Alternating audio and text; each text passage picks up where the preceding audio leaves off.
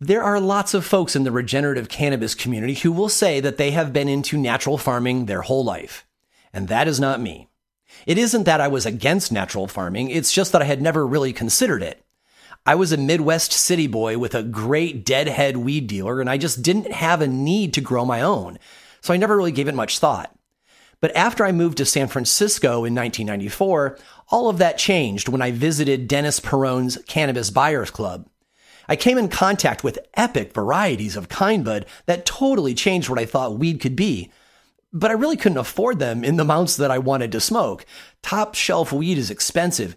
I knew that if I wanted to smoke those flavors that I was going to have to learn how to grow them myself.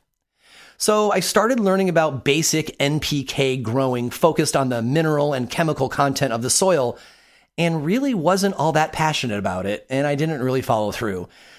So instead of growing the fancy flowers I now knew I wanted, I decided to just get a better job in the virtual reality industry that allowed me afford to buy that top shelf cannabis. Everything changed though when I learned about Elaine Ingham and her model for cultivation called the soil food web.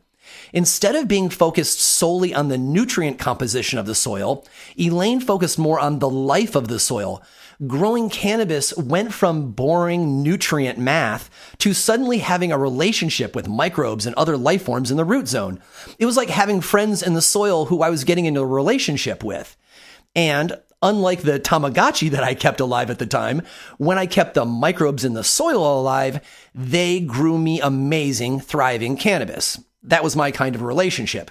My new friends were nematodes, worms, arthropods, and fungi, and we shared the same goals.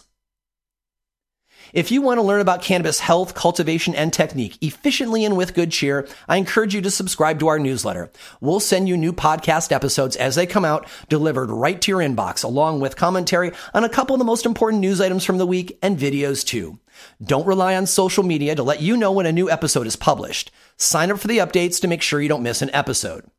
Also, we're giving away very cool prizes to folks who are signed up to receive the newsletter. January's giveaway sponsor is Gaslamp Seeds. You've heard me talk about them before by their old name of Hembra Genetics. Hembra Genetics is now Gaslamp Seeds.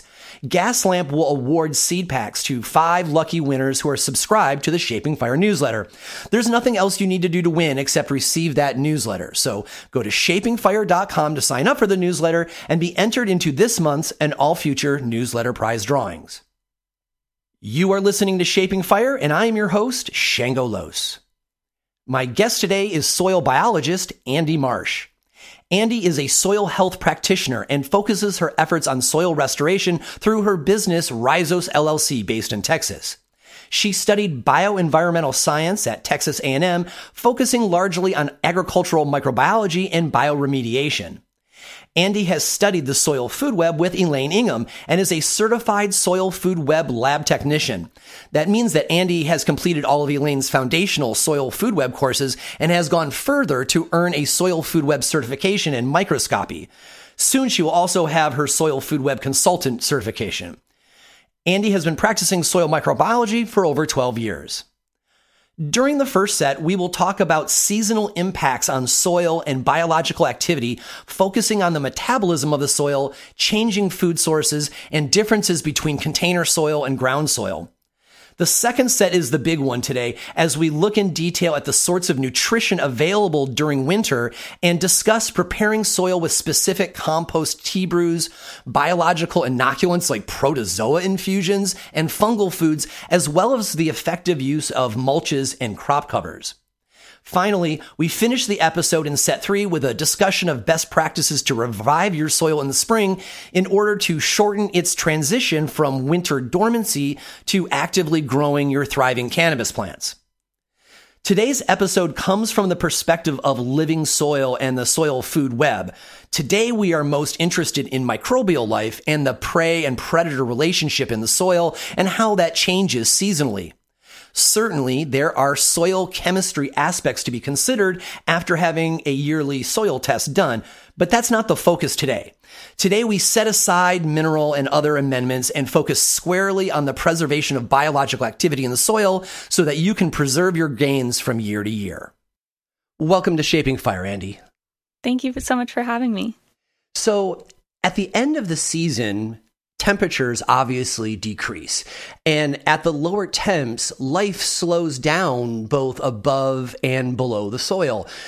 If the soil food web is cycling life all summer so our cannabis plants can grow, I'd like to understand which aspects slow down into the fall and winter in the soil, which causes everything to kind of go to sleep. So I guess I'd like you to start off with a description of an active soil food web, a summertime soil mm. food web, and then describe the mechanisms that change and slow as we go into winter so that as we talk about how to interact with that, um, we know we know the mechanisms that we're talking about. Sure.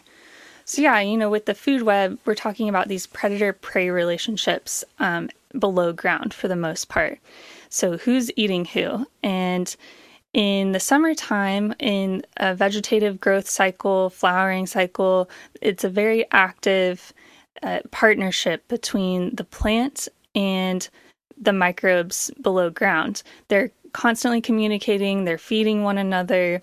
And so, uh, in theory, if you ha- if you've done a great job of inoculating your soils in the spring and you've established these relationships um, or really introduced these relationships between the plants and the microbes, there's a lot of uh, predators eating prey, which is cycling nutrients. So when I say predators, I'm referring to things like nematodes nematodes. That's um, nematodes that feed on bacteria, nematodes that feed on fungi, um, and then the protozoa, which are primarily bacterial feeders, uh, things like flagellates and amoeba.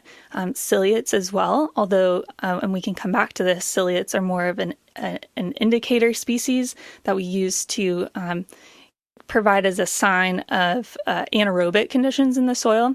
And so we don't want to see too many ciliates um, among the protozoa in that ecosystem. But this brings me to the point of another feature that's uh, happening in a thriving root zone is the element of diversity. So you'll have a lot of these different uh, types of organisms. You're not just going to see fungi or just going to see bacteria. You're going to see a, a little bit of everything um, in your soil at that time.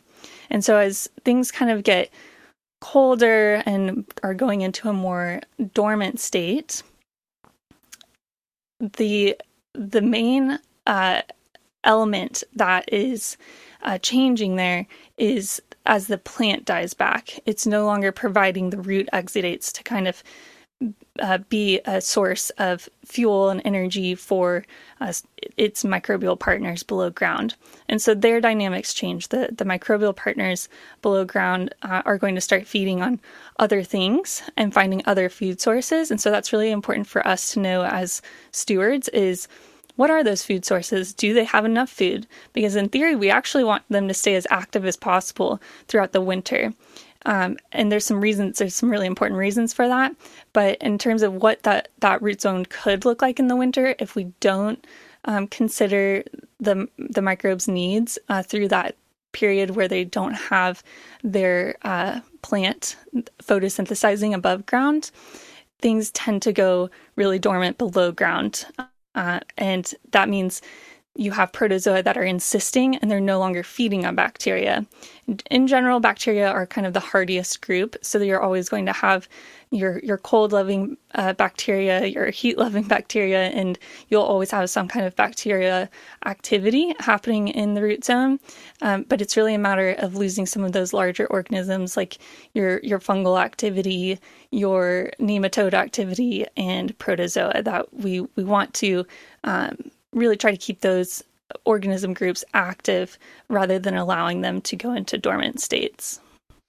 So um, that's interesting because I, I thought that you were going to say that things slow down because of the temperature primarily, but I'm getting I'm getting the idea that um, while yes, temperature probably pay, plays a role, that really it's about the the abundance of summertime food sources that are decreasing and that is actually what causes the i don't know metabolism of the soil to slow down Right. So, like in nature, if you think about a really mature forest ecosystem, one way that the trees uh, in that ecosystem continue providing for the microbes underground that they're going to rely on more so in spring and summer is many of the deciduous trees are going to drop their leaves and actually feed that soil in a different way. So it's no longer through root exudates, but it's through this leaf litter on top of the soil. And that's doing two things that's insulating the soil from those harsh temperatures that you've referred to, and it's also providing some kind of organic matter uh, to feed into that system to keep the, the metabolism going below ground. So it can actually be quite busy um, if the ecosystem is providing some kind of food source and protection to uh, the microorganisms in the root zone. I would think that if the food source is changing during the winter from being our cannabis roots and potential companion plants to now not being cannabis roots, perhaps still the companion plantings, but now, um, you know, leaf litter and potentially a top mulch or whatever, whatever we're going to put on the pot to help it overwinter, that that's actually going to change the varieties of life forms that are actually going to be active in the soil too. It will. It will certainly. And a lot of times that leaf litter or mulch that you're topping off a container with or the, the soil itself with, those are carbon rich uh, materials. And so that is going to provide more um, benefit to your, your fungal uh, types of organisms. So your fungi are breaking down carbon rich um, materials more so than bacteria, but they're all linked. So as one um, organism starts feeding on a particular material, it inevitably creates a byproduct that another organism can feed on. Thus, the soil food web. Everything's yes. dependent on everything else. When when when the pots i guess this question is specifically container oriented but when a container gets cold during the winter um, you know it gets it gets true truly cold in a way that um, the ground won't since the ground is enjoying some geothermal benefits. Are there some parts of the root zone some inhabitants that we just know we're going to lose during the winter because they'll cyst up because uh, it just simply the the cold is a enough to knock them um, knock them back into a dormant state instead of just the losing of a their food source?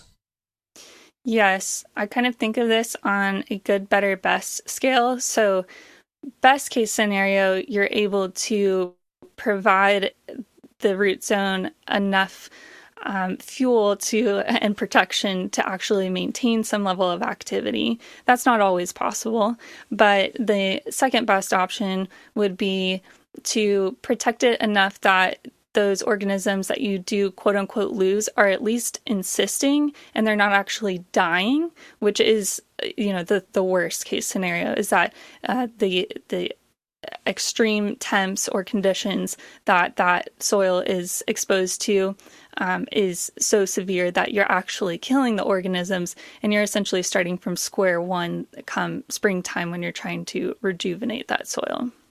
Interesting. So, um, so often we treat our containers and sometimes even our fields as okay, we're done with it, and we just like people just walk away from it, mm-hmm. and and you know they get into trimming or or start focusing on the holidays or you know just doing anything other than farming um, because yeah. they've had a long summer. But I'm I'm actually getting this idea now that um, you know the the that you want to make sure that you button up your soil properly before you walk away from it and not to be t- too hasty about it because we we want to kind of turn it from like the the high you know the, the, high very active setting down to like a low simmer for mm-hmm. the winter because we we don't want it to go entirely to sleep we just want it to turn down so it it it it eats through the nutrition that we're setting it up with slowly throughout the winter so that so that when we when we re when we reapproach it in the spring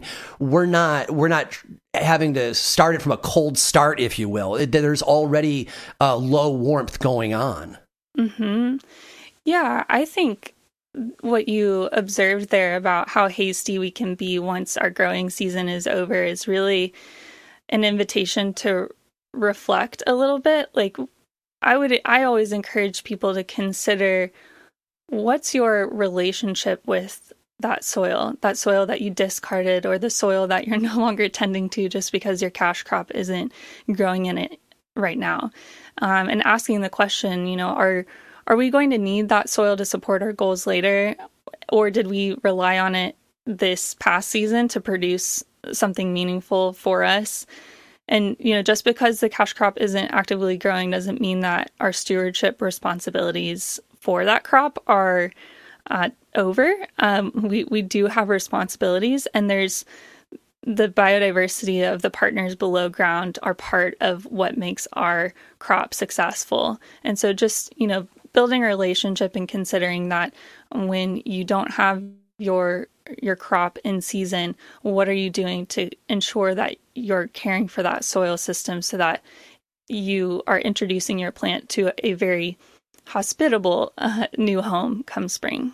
I really like that emphasis on the stewardship. I remember a couple years back, I visited um, Nicholas over at um, Green um,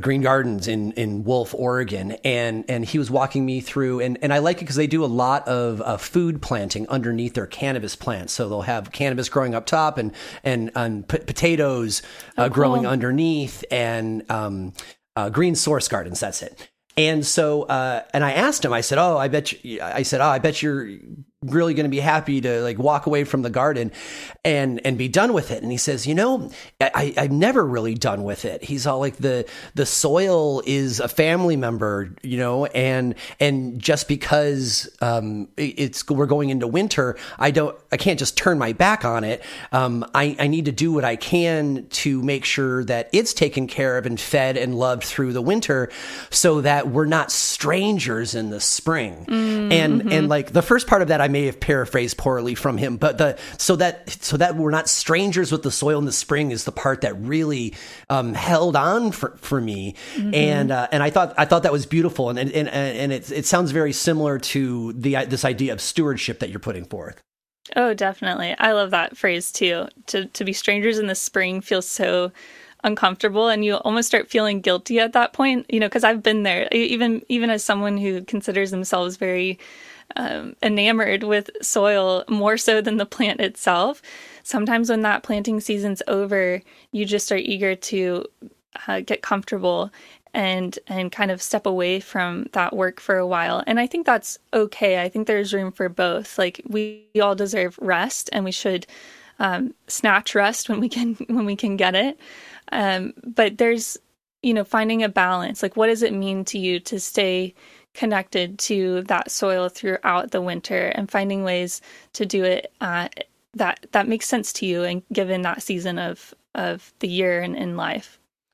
Um, I think also to, to take it into an, a non soil example, I feel the same way when I rush taking the plastic off of my greenhouses in the fall. Mm. And if I don't put them away properly, you know, if I don't, if I don't wash them down, let them dry, fold them up and like lovingly put them back, you know, if it's a season where I pull them down wet, I roll them into a ball and I shove them in the back of the right. barn, um, which, you know, it's not something that I, I, am ever proud of, but it happens sometimes. Right. And when I come back in the spring, I see that you know now the the it, it, the plastic is moldy and it's mm-hmm. and it's mm-hmm. and it's crunchy and it's it's all like oh you did me bad Shango you know, and um I, that same thing happens with our soil. If if we if we want to have a good start in our spring, we need to end the fall properly as well. Um, so let's let's talk about the some of the differences that um, that there is in the the, the changing from a container versus uh, the ground. And so, um, you know, during during set two, we're going to go into more detail about the things we want to do um, for our soil, what, whatever, whether it's in the ground or whether it's in a container. But as far as the, the coming of winter, I would think that the containers are at a much higher risk of getting true seasonal damage than the soil is because we have a, a, a smaller diversi- diversity of life forms because it's just contained in the container and things aren't generally mm-hmm. coming in and out unless it's being like delivered by you know, birds or frogs or uh, people, mm-hmm. people, and life forms that are people going too, by, yeah. right? Uh-huh. Um, versus the the the actual ground soil which has got a huge amount of biodiversity and also is being somewhat kept warm just from the nature of earth um, would you agree that that that those of us who are growing in containers really have to pay more attention because the ground some more often than not will cover your mistakes whereas a container won't mm. Yeah, the ground is much more forgiving in that way, certainly. And you know, not to say that we we can't also find a way to mess that up by right by by poor practices, but in general, um, more forgiving in ground planting and in ground, uh, um, you know, stewardship of the of the microbe world. I I think it's like anything in, in controlled agriculture or uh, when when we're trying to emulate nature. It's it's always imperfect, but we just do our best. And so when we have these containers, um, I think definitely the two points that you brought up are the are the most um, obvious ones. You know, like you have uh, more of that surface is exposed, um, the, and what the surface I'm talking about is like the actual root zone is exposed, where that's just not the case in ground, and the the uh, observation you made about migration of organisms is kind of a less obvious one to people. So that really is a limiting factor if you think about it. Um, like even during the growing season, you don't have migration between one root zone and another, and sometimes that can be helpful um, if you have really strong plants with great microbial partnerships that are thriving, and then maybe some plants that have some kind of disease and could benefit from um, you know the migration of those organisms from one, one side of your planting to the other. And some people would actually view that in the opposite way. It's kind of like a is this glass half full or half empty? Some people would be concerned like oh well when you share a root zone now you have the risk of pathogens um, tearing through. And that that is also true but um, if you're if you're actually growing from a biological perspective your decisions and your amendments are all about focusing on beneficial organisms and kind of taking up real estate uh, on on the root surfaces and plant surfaces as well, um, because they migrate below ground and above ground. All these organisms, and you're you're taking up real estate so that pathog- pests and pathogens don't even have a chance to come in. So that's really what we're doing with uh, our amendments, whether it's in pots or in ground, but I do find that you have to be much more diligent in any kind of container um, because each each plant now is um, has its own root zone that you have to tend to rather than one single root zone that has shared resources and shared communication between the plants as yes. well. Um, I think that's one of the first things that we have to give up when we start practicing natural farming versus some of the more sterile kinds, like like you know certain types of hydroponics and such, is that um, we are we don't have sterile, sterile soil. There are pathogens in every one of our pots, mm-hmm. and and it's not about like making sure my containers don't have any pathogens. It's about um, uh, feeding the beneficials and making sure the environment for the beneficials are positive so that they are always out competing the pathogens. But we know the pathogens are there. It's a, it's a hard truth that's like really creeps a lot of people out when they, when they come to regenerative style farming at first. But, but, you know, technically the pathogens are part of, of the, the, the food web as well. And we just want them to play a very small role. Yes, I agree. And I feel like there might even be an analogy here somewhere, like with our human societies. Like, you're always going to have a bad egg on a team. But in general, that team's much more resilient when you have a lot of, you know, good, healthy, communicative partners that are helping move the ball forward, you know, and they might even uh, band together and say, enough is enough, and we're getting rid of this parasite that is in, you know, messing with our, our goals. So I, if you can kind of sometimes that helps to just relate to the soil in some way is like thinking about it their communities similar to ours in general you know their the systems in place are are moving towards beneficial partnerships and it's only when there's an imbalance in the ecosystem, that there's a specific set of organisms that take advantage of that. And let me just take a moment too, Shango, if you don't mind, kind of explaining some of my perspective on pathogens, because um, I think it might be of interest here. Please. The when I think of pathogens, this is you know this is me trying to uh, reframe pathogens. So I'm I'm not perfect at you know not getting angry when I see when I see something that is destroying the garden. But I think of pathogens as uh, filling a role in the ecosystem. What a pathogen's essentially doing and, and why it's evolved is that that soil is sick in some way and it's destroying the above ground organic matter to feed that soil. And, you know, in time, that process of pests and pathogens destroying the above ground parts of the plants and returning those nutrients to the soil would set the stage for a stronger, more resilient uh, environment that would actually support more and more beneficial microorganisms and kind of do themselves, the pathogens, out of their job. So when you see a pathogen, it's really telling to say, oh, well, something's amiss here. The plant isn't actually getting everything that it needs from me. So this is that's one way that the ecosystem is communicating with you. And instead of trying to stamp it out with uh, pesticides and uh, whatever else we can get our hands on, that is more of like a sterilizing uh, effect. Um, just consider what can we do to add to the system to give that plant what it needs in order to fight that pathogen or eliminate it um, so that it's no longer needed in that ecosystem. I think that's a really healthy way of looking at it. That that even though I mean, because our goal is to have beautiful high terpene profile, high cannabinoid flowers. That's that's the end goal.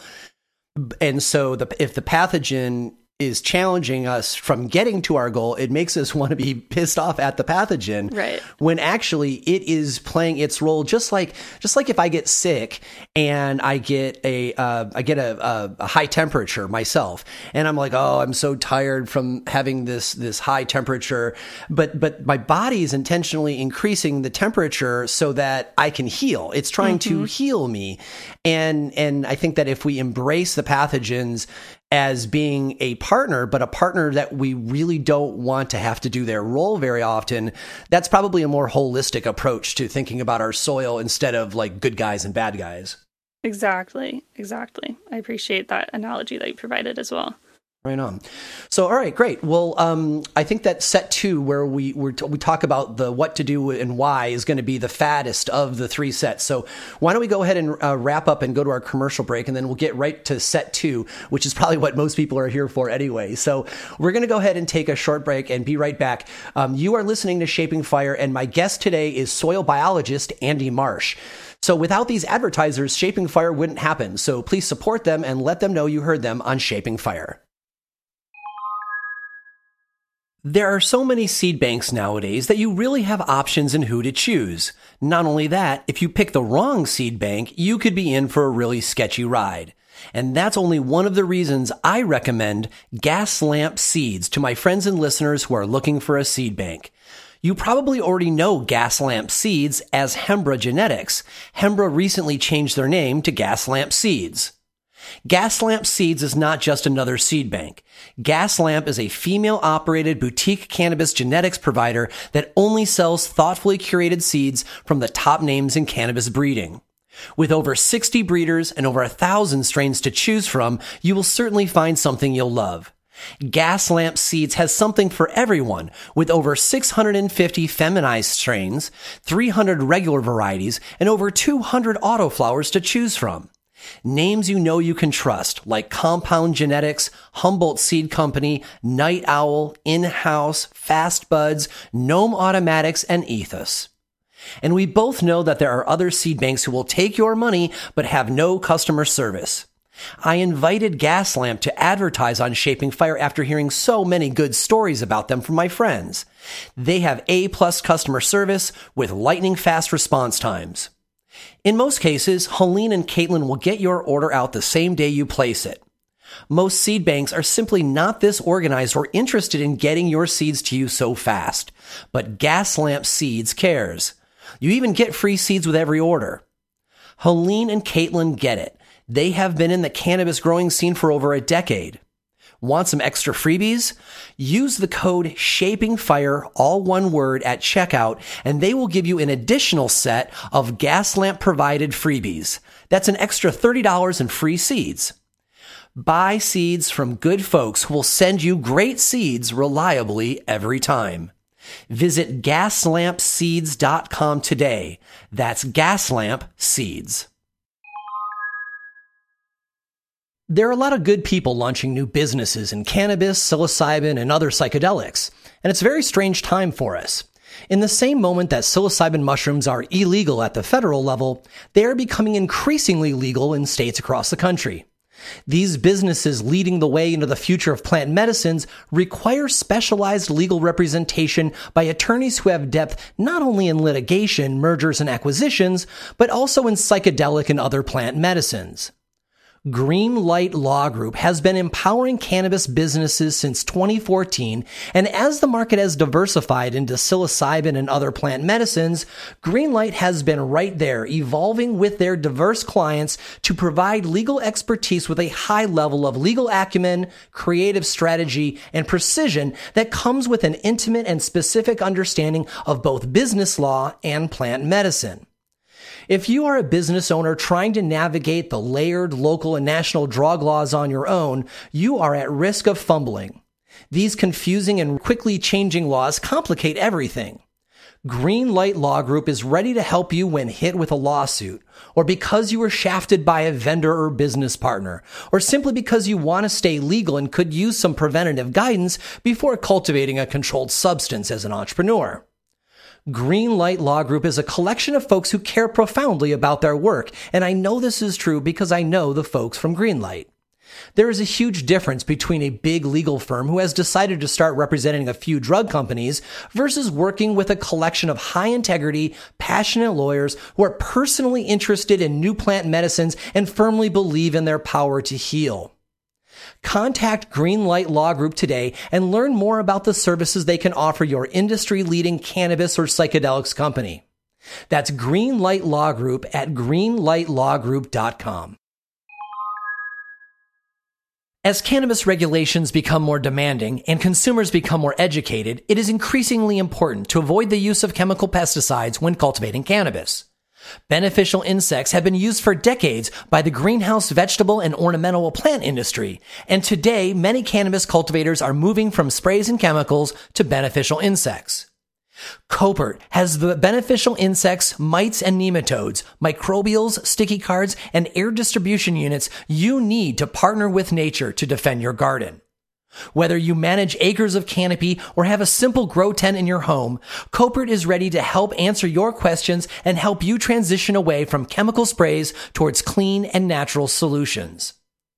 Since 1967, Koppert has assisted growers in identifying pests and devising reliable solutions while providing healthy insects and mites that will protect your yield. Since the 1990s, Koppert has been a leader in cannabis pest and disease control worldwide and have highly trained consultants to assist you in Canada and the United States from coast to coast. With their global network of grower support, Koppert can help. Visit Koppert.com, choose your country, and get detailed information. That's Koppert, K-O-P-P-E-R-T dot com. For the most up to date cannabis related biological control information, you can also check their Instagram at Koppert Canada. You know getting away from pesticides is good for health and good for business, and Koppert is ready to help. Visit koppert.com today. Welcome back. You are listening to Shaping Fire. I am your host, Shango Los, and my guest today is soil biologist Andy Marsh. So before the break, we were talking about, you know, g- getting us all on the same page as far as an understanding of the soil food web, what is happening like systemically uh, in the soil as temperatures cool, and kind of making sure that we all understand that we're not the, the winter does not make the system stop. The winter makes the system slow. And so, um, set two is going to all be about what can we do for our soil in what ways so that we can turn our soil down to this slow simmer so we don't become strangers with it in the spring. So, um, uh, what do you think about this, Andy? I, I, I was trying to figure out what our goals are for containers and and soil going into the, the winter, and I and I and I made this list that we, we want the soil to be fed, warm, watered, drained, and then undamaged during the winter. Mm, Does that sound mm-hmm. like a pretty good list to you? Yeah, I really like the last one, undamaged. I would I would have used the word undisturbed, but I think we're getting at the same thing. Mm-hmm. Like basically just not trying to disrupt that all of those organisms that are doing their work during the winter. Mm-hmm. So let, let's start by getting rid of something uh, that I see all the time on um, like not not huge farms, but just like scaled regenerative farms. It is not uncommon for me to go to a, farm tour and to see that cultivators have stacked their large uh, containers during the off season, and you know. It, the, just looking at it, it looks like an obviously bad practice because at the very least, we are compacting the soil by stacking the the pots and and every time you go up a level, it's more and more weight that's compacting mm-hmm. a soil. Um, but I bet that you have even uh, other very, more specific uh, reasons why we should not be stacking our, our especially fabric pots um, uh, over the winter. So would we start with that? Because I want to I want to remove that as an option for folks. Oh sure, yeah. I think there's a lot of a lot of evidence for not wanting to to do that. Um, I'm sure. Well, let me just first start by kind of empathizing with why you might find yourself doing that. And I suspect it's one kind of what we were talking about earlier about you're done with the growing season, you're just trying to pack things up and get things um, put put away and kind of out of sight and in a space where they're not going to be completely drenched in snow or whatever else. Um, so I can empathize with wanting to stack your pots of soil, you know, in a corner, and you might even think that you're doing a good thing by um, removing them from the elements in some regard.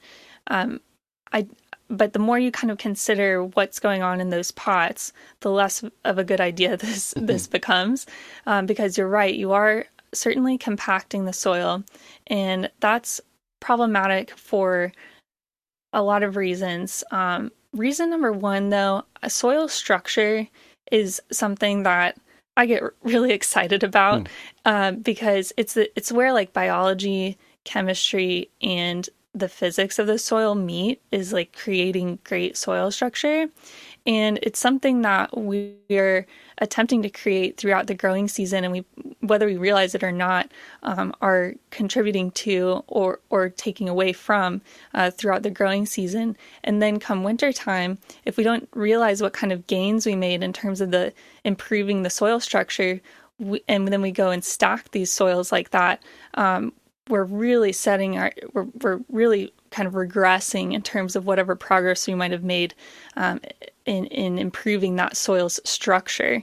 So uh, yeah, compaction is like a surefire way to kind of um, you're you're not only physically putting pressure to the soil surface and creating compaction from the top down, but you're also kind of sealing off the top of that soil so there's limited air exchange and and limited uh, moisture exchange. Um, and this is what happens in in-ground systems when we um, com- compact them through any number of means. Um, eh, that's called soil sealing when you do that, um, and and whether you're doing it by stacking pots or uh, you know mowing a, a, space too too often and creating compaction that way. The at the end of the day, you're really reducing that soil's ability to bring oxygen in, which all of these microbes that we're talking about, all these beneficial microbes really need oxygen. And the ones that thrive in oxygen poor environments are, are pathogens. Right on. So, so we want to make sure that you, we, our topsoil can get air exchange. It can get some, uh, you know, rain and snow and you know interact with with uh, nature as it will and um, I like what you said, where you know if we've spent all summer treating our soil fantastically, why on earth would we want to suddenly give those advances back by by stacking them and then crushing the soil uh, structure that we've and our worms have spent all summer working mm-hmm. on? Exactly, and that, and that makes our job a lot harder come springtime when we're dealing with soil. If you plan to reuse that soil, which you know you might not you might find that you actually need to purchase new soil or make new soil which can be very labor intensive and i feel like if you the more you can do taking care of the soil you got uh, the less labor and inputs and expenses you'll have come springtime uh, in dealing with that soil I'm really grateful that the the cannabis growing scene as a whole has um, embraced reusing soil. Um, it wasn't it wasn't too long ago that people thought that they needed to rebuy soil for every cycle, um, mm-hmm. both indoors and out. And because they, they wanted to keep it as sterile as possible, but sure. but but now we're realizing that that aged older soil has with has got so much more uh, personality, if you will, uh-huh. and and it's that biodiversity which actually makes your cannabis taste good. Mm-hmm. Good. I'm glad I like that. that. Mm-hmm. mm-hmm. Sorry, I'm like sipping on my coffee here, but yes, yes, uh, I, I'm glad to hear that about about cannabis culture is that you're able to see this shift towards uh, reusing soil and rejuvenating it rather than, yeah, creating more and more sterile environments. That's a good thing. All right. So, if our goals for our soil is to have it fed, warm watered, and drained, um, let's start with the fed part. So, um, uh, many folks have got their favorite uh, amendments that they you know they've they've harvested their cannabis plant and then they will they will amend or inoculate or add something um, before they walk away for the winter. So let's let's talk about a couple of those. And um, specifically you know a, as i was saying in the introduction we're not approaching today's episode um, dryly chemically like okay i did my soil test and now i need to add this kind of npk kind of action. We're talking about what kinds of amendments we're going to be doing to keep the the life force of the living soil intact. And so by all means you know uh, do your um, do your soil tests and and react to those. But we also want to make sure that our soil just stays alive. So so let's start with um, nutrition. So um, so taking what you said during the first set that there are um, the food sources are changing from the uh, from the rhizosphere getting exudates from my cannabis plant roots and having that back and forth relationship.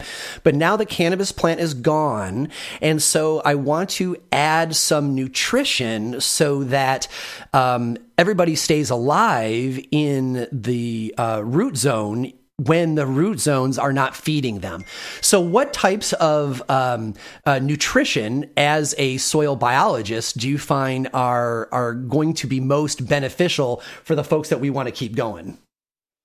Yeah. So, so one way to think about this is to take a take an approach where you're providing a variety of foods because again the theme here of the day is going to be biodiversity. So, if you're trying to cultivate, nurture, and maintain a biodiverse microbial community, then you the more t- different types of foods you can provide to your soils, uh, often the better.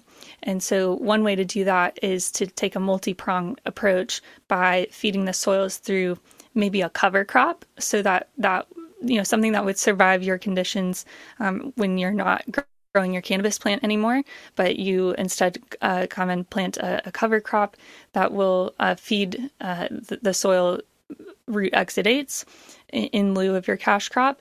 And then um, compost tea is another great option.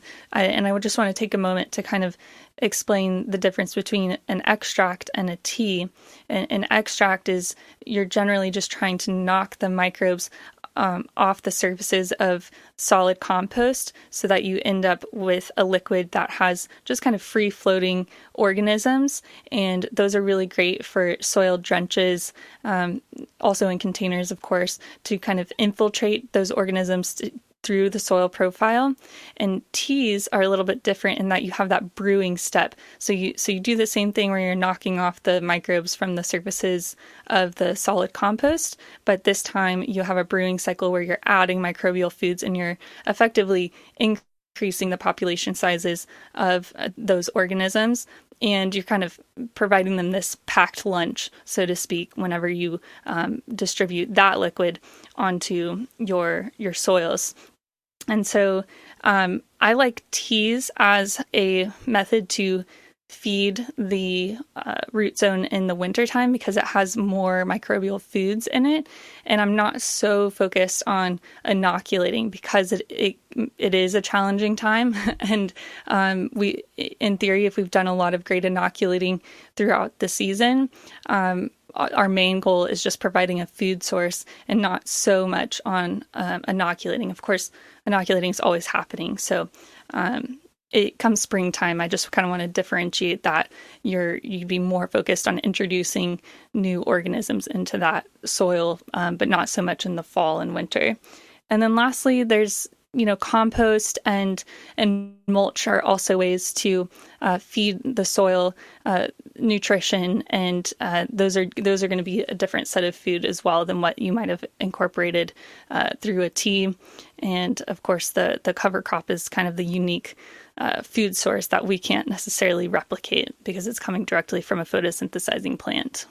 Oh gosh, there is so much in this in that answer. I'm excited to tear this apart with you. All right, so okay, let's go step by step. So, um, so the first thing we that you were talking about was the variety of of nutrition. So, so um, uh, uh, I'm going to ask my next question about compost tea, but right now I'm talking about what um like natural amendments. So so are you are you talking about adding the for example like uh like, like like crab shell and feather meal and alfalfa meal and like things like that uh, like making a blend of mm-hmm. that like we would when we are making soil and then and then putting that onto the soil as a top dress or, or uh, that maybe will then cover with a mulch? Are, are, are, you talking about specifically adding that type those types of nutrition? And and if so um, what what varieties of that nutrition do you think work well in winter?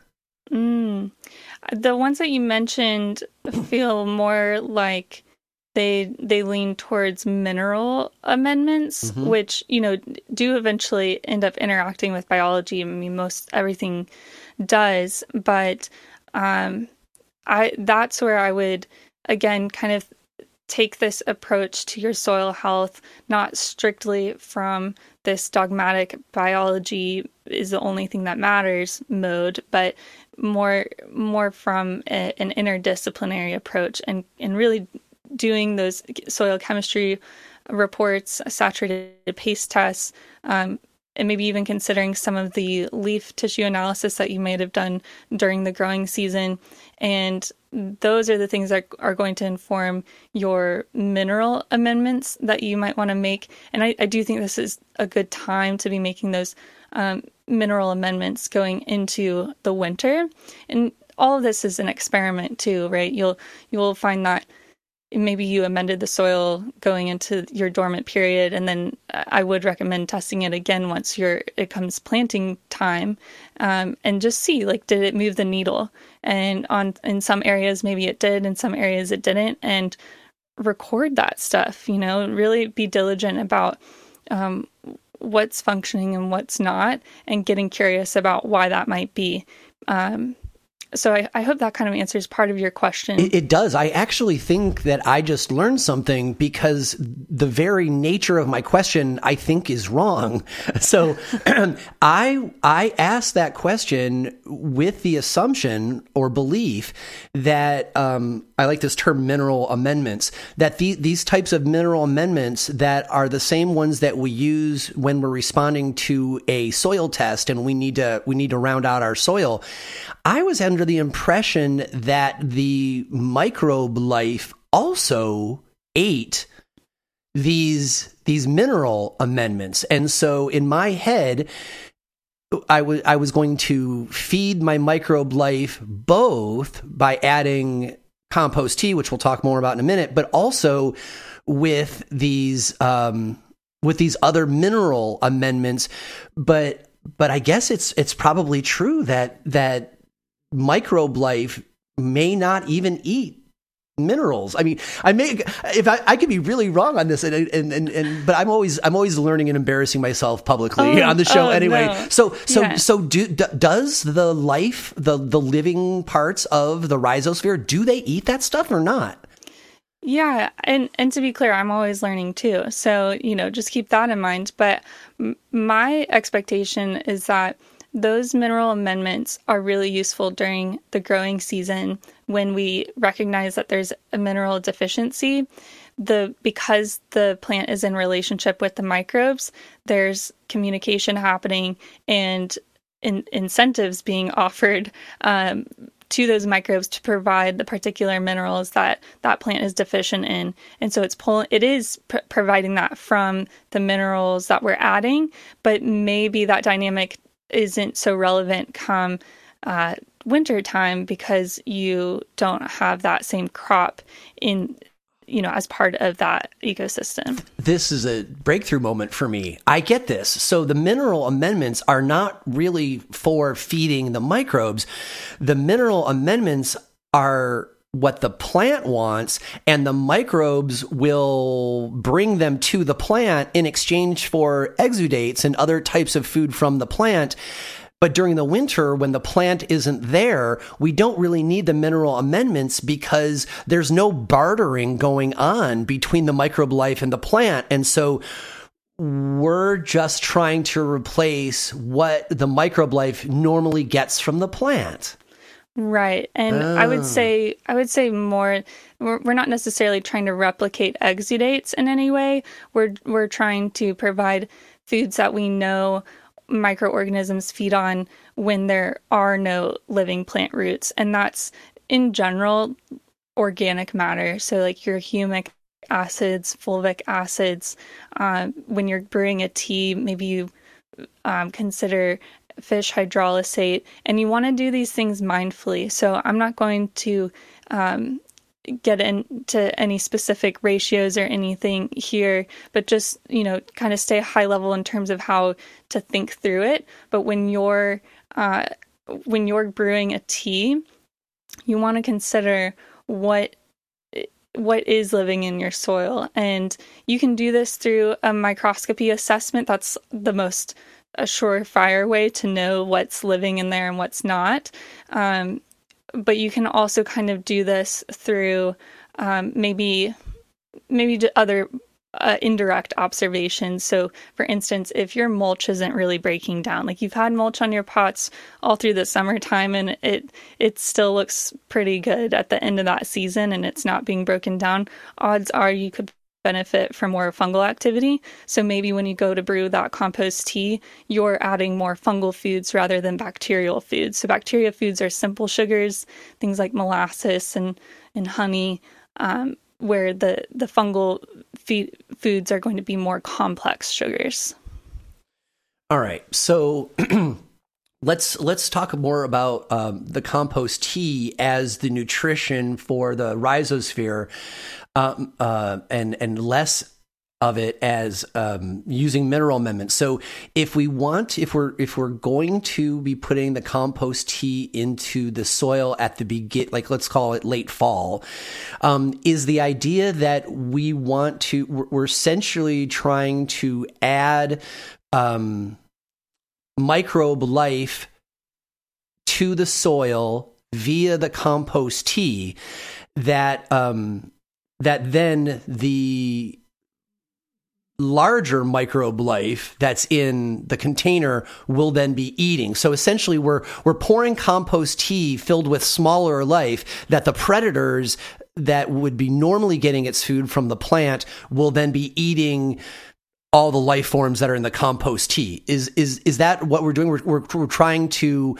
um, sustain this predator prey relationship um, throughout the Yeah. winter. Yeah. Yeah, that's a good way to look at it. it. Is like you're providing you're providing prey organisms to nematodes and protozoa, the the predators in the soil, and you- you're also providing that packed lunch. So, um, like the the foods that you're adding to your compost tea are going to end up in the soil once you apply it, and not just feeding the organisms that were in the tea brewer, but now they're available to the organisms that are existing in the container. Um, and and at this time of year, um, I know we're we're both fans of brewed tea and also extracts, but this time of year we actually want to do a brewed tea because we want to. Um, we want to increase the density of the microbe life because we, want to offer lots of options of of varieties of microbe life that's going to be in the compost tea but we also want it to be very dense because we want it to last throughout the winter right hmm Yes, I think I think teas are the way to go in the winter. And look, you it's not that you're doing anything wrong if you do an extract. So um, the, extract just doesn't have the added benefit of uh, the increase in microbial activity, nor does it have the microbial foods, both of which can be of benefit going into this more dormant period. So obviously, if we if we've got a microscope, or or if we have the access to someone like you who does microscopy for other folks, you know, for a living, um, that is one great way to know how we want to build our fall brewed compost because you can like literally look and see who's in the soil and see who's there that you want to feed and then and then who you might want to add to the soil to kind of round out the the predator prey relationship. But honestly most folks who don't have a cannabis growing business who are just home growers, um, they're they're probably not going to do that. And so, can you can you give some advice or or uh, some, some mental structure to what the rest of us should do to like what would you recommend to have in our brewed tea at for for fall? Um, when we don't exactly know what's in our soil, but we, we want to give it kind of a, a, general buffet so that so that um, we can do the best we can without exact knowledge. Yeah, I think the the biggest thing to be aware of is that what we don't want to do is be brewing a bunch of bacteria and putting that on our soils. And I say that because a really common characteristic of a disturbed soil ecosystem is that it's very bacteria dominant. And when it comes to cannabis, um, we want a little more balance between our bacteria and, and fungi ratio uh, instead of it being entirely bacteria dominant. So, in general, fungi is more sensitive to um, mechanical disturbance, certainly. So, anytime we dump our containers or uh, turn them in any kind of way, uh, or they're exposed for long periods of time, we'll expect to lose some kind of fungal biomass, but not, but we'll actually see an increase in bacterial biomass. And the reason for that is that the bacteria start feeding on the uh, fungi that are dying off, and they kind of have a little party all to themselves to increase their numbers. And so that that's one balance that we want to be really careful about when we're making our own amendments, and and we don't have uh, the tools to really look at a drop of that tea under the microscope and see. It, whether or not we we've just got a bunch of bacteria and no predators, that would be the worst case scenario. Um, or if we're if we're brewing something that's a little more balanced. So one thing that I'd encourage people to do is create a what I would call a protozoan uh, infusion. This is uh, a method that I've learned from the Soil Food Web by Dr. Elaine Ingham, and you you take uh, healthy leaves and uh, different kind of vegetation and put them down in a bucket with uh, kind of something to weight them on top like a rock. Um, and you can add just the tiniest bit like a drop of honey and that's actually going to encourage some bacterial growth. But what um, occurs in tandem with that is a proto- the the predators will um, respond to that increase in uh, the bacteria population. And so, um, there, I, I, if I was doing this without a microscope, uh, I would I would go online and do some research and see if you can find the best time to use that kind of um, brew because there's going to be a, a peak period after you've uh, encouraged the bacterial growth that the protozoa will have had a chance to respond to that. And then you can use that as a useful way to introduce predators into your ecosystem.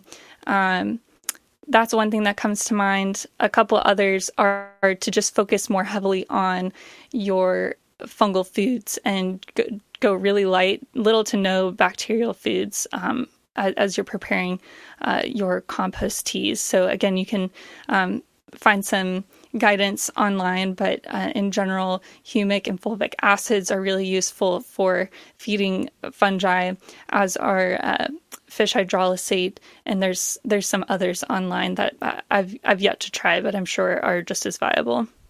I really like this. Um, protozoa incubation technique that you just right. described. I've not I've not come across that. Um, and and I like the idea that I don't have to just make food available and hope for the best, but that I can actually incubate protozoa and make more of them and then pour them into the container. This mm-hmm. sounds like something that I would want to do like any time. I'd want to do it in the spring. I'd want to do it like before flower when when the plants are working the hardest. And then and then again at, at, at fall to keep every it seems like it's a good thing for all through the season. Yeah certainly. And i think anytime that you really need a nutrient boost that's when i'd focus the most on your predators because that that's who's doing that job for you by feeding on the bacteria. They're cycling nutrients to your plant. So um, i think the the times in the growth cycle that you pointed out are are dead on Interesting. Okay. So, um, another thing that you mentioned when we started talking about like, you know, best amendments for pre, pre winter, um, you were talking about inoculants. So would you consider this an inoculant or or how are you using that word what do you think of as, a, as an inoculant because in my head this may be inoculating my soil with protozoa but i may not be using that um, word in the proper scientific way Yes, I think in the case of the proto- protozoa infusion, that's certainly an inoculation technique. You're trying to introduce a specific organism or group of organisms into the soil. That's how I would define inoculation and when I mentioned earlier that I wouldn't be so focused on that, again, it's not that inoculation isn't happening with your compost tea. It's more that your focus and intention and again relationship with what you're doing is thinking more critically about the foods you're putting into that tea rather than what you're necessarily growing and and um, growing in population in that tea. So in the springtime, I'd be much more focused on looking at the samples from my compost tea and making sure I know how much fungi is in there because if I and how much protozoa and, and etc. are in there um, because that would matter more to me come springtime uh, due to all the nutrient cycling that I'm going to rely on for my plant growth. But in the winter time, I'm more concerned about feeding the microorganisms below ground and less concerned about what they're going to do for my plant because my plant's no longer there. Right on. Um, great. All right. So then so we've talked about the the the mineral type amendments.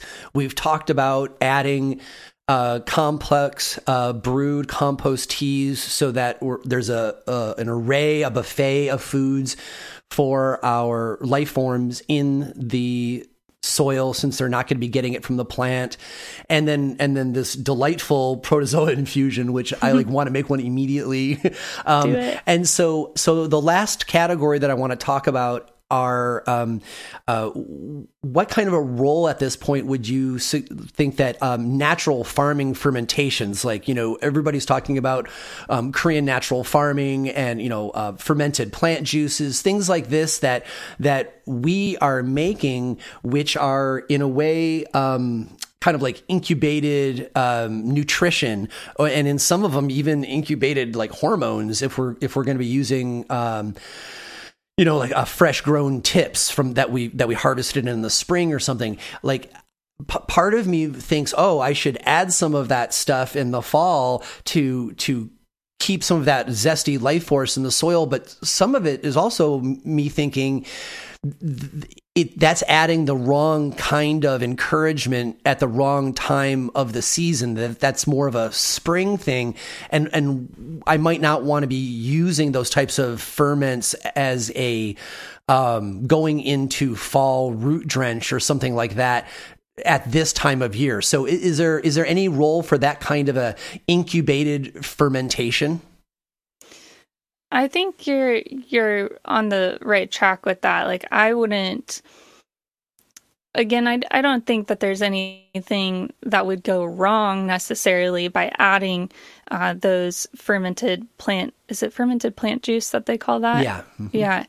Um, and and just to be clear, I'm not fully up to speed on KNF methodologies. I'm fascinated by them, and I think there's a lot of um, things in common in terms of what what we're interested in doing uh, from a biological perspective, whether you come from the the KNF side, the soil food web side, or you know, there's there's any number. Um, even if you're like really focused on mycorrhizae, like we're all kind of generally interested in in uh, similar things, and so um, I think with the what what I know about the fermented plant juice approach being more focused on those plant boosting signals that that would make the most sense to me in the context of the growth cycle when you need that kind of activity. So it, again, it's it's not that you're doing you'd be doing much harm. It's more like are you spending your time and energy producing a thing that's going to actually uh, help the soil at this current state that it's in? And I don't know that that would be the best use of your time is focusing on on those types of amendments. Right on. That that well said. And that also discourages me because um, I, I have been hanging out with other folks and we've been talking about it, and it's not uncommon for me to hear people say, "Well." I had some extra FPJ in the fall, and so I just put it on the pots. Mm-hmm. And and that might actually it might be better to waste it or hold it for the spring instead of throwing it on the pots and kind of confusing the system at that point.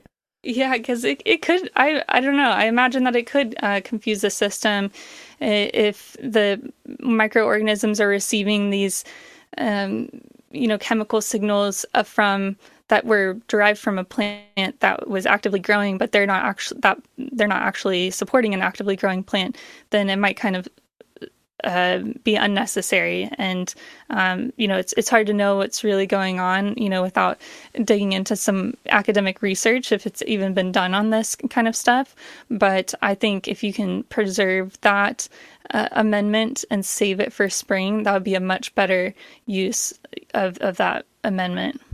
Um, this is totally conjecture, but it could totally be the case that um, the microbe life um, becomes aware of those chemical signals and then they think that oh there must be a plant around sure. and so then they start looking for exudates and when when we don't want them looking for exudates. Exactly. We want them focusing on eating other other you know predator prey relationship life forms. It's like it's like when you go past somewhere and you smell somebody's barbecue, but it's like you're not it's not your barbecue, so you're not getting barbecue, and now you're like just hungry and annoyed. Uh-huh. yeah, uh-huh. right. Now now you have to go out of your way to go find barbecue. Yeah. yeah.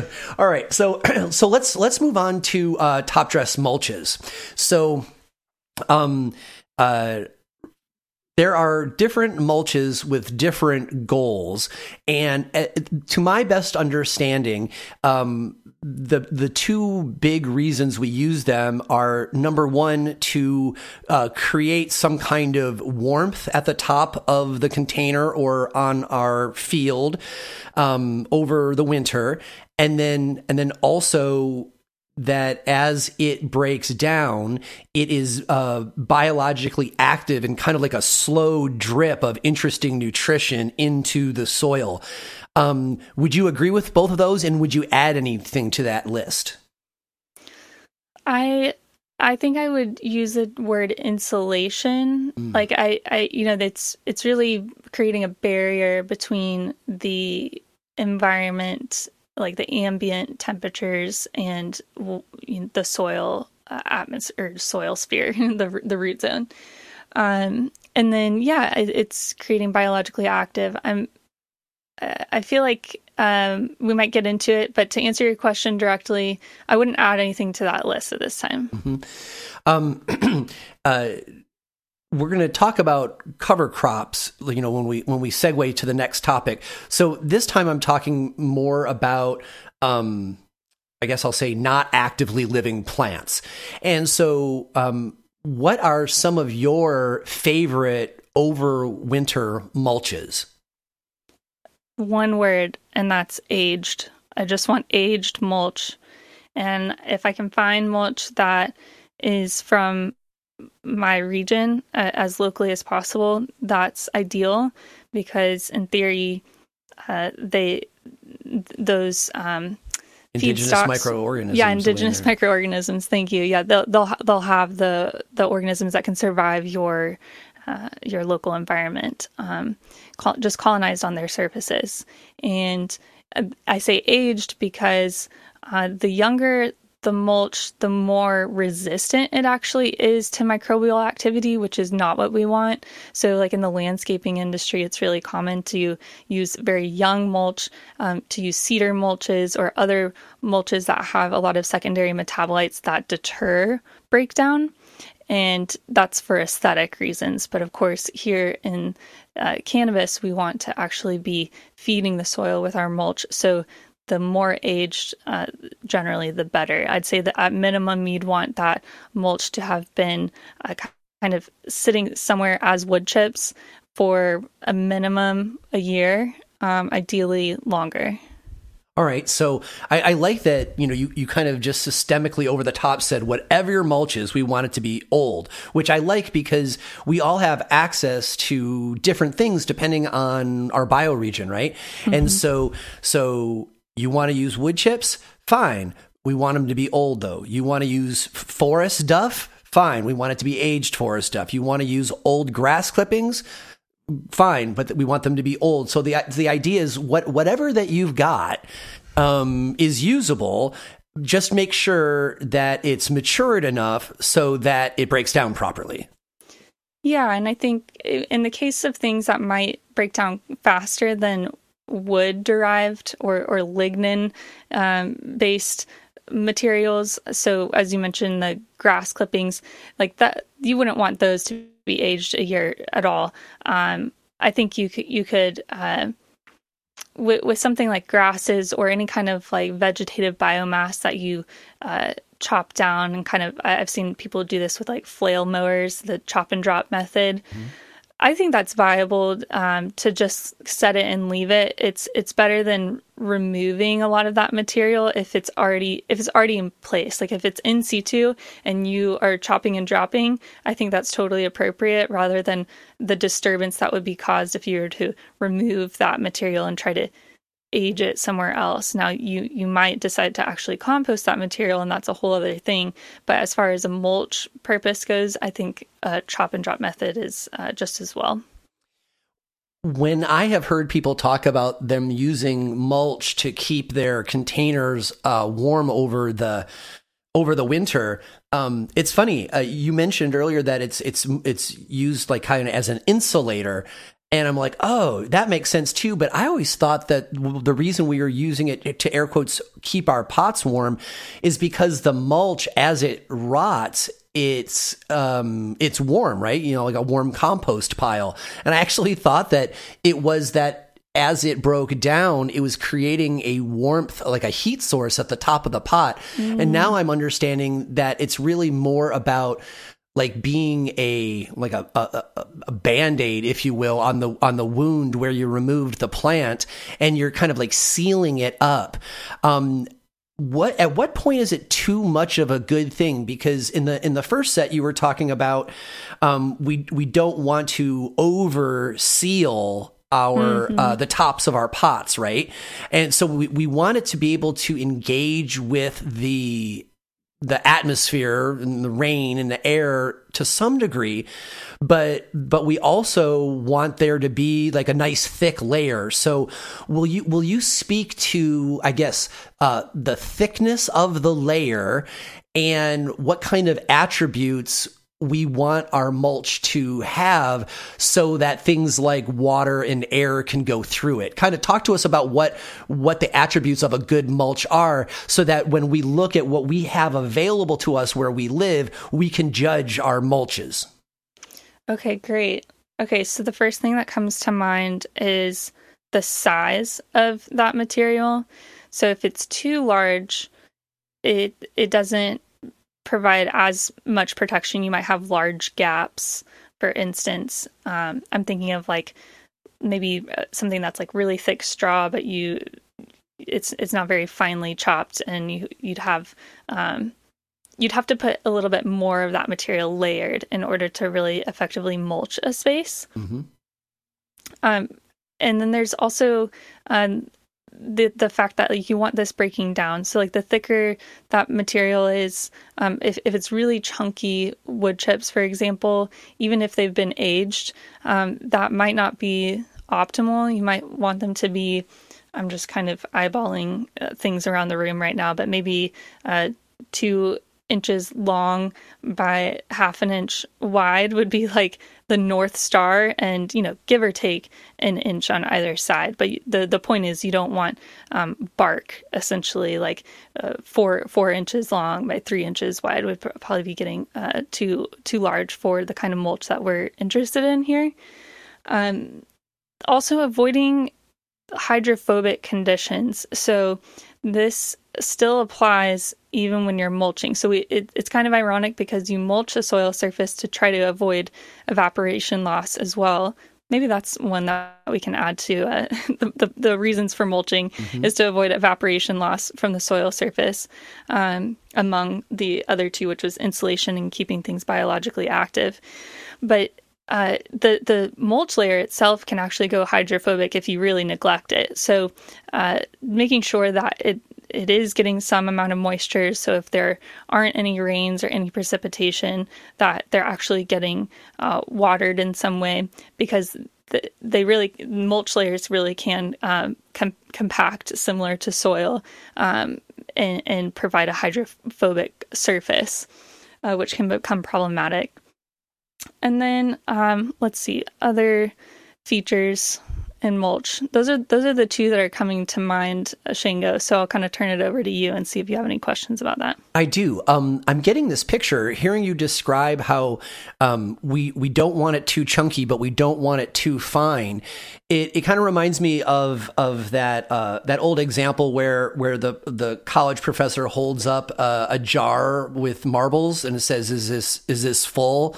And everybody mm-hmm. goes, "Yeah, it's full." And then and then and then he adds uh, something smaller than marbles like and, yeah and it yeah. fits in between. He goes is it full now? And they're all like yeah. And then he adds water and you're like oh. So so I, am kind of thinking that a blended mulch is is probably going to be our best practice where perhaps you have um, some semi chunky things that are aged wood chips and then some and then some smaller things that maybe is forest duff and leaf litter and then maybe um, you know something else like uh, like a powdered biomass, and so that when you put the, when you put it all together um, in a ratio that that looks good to you you have you you have some of each. You can kind of blend those in a way where there is enough room for airflow and for water to get in and it's not a sealed thing.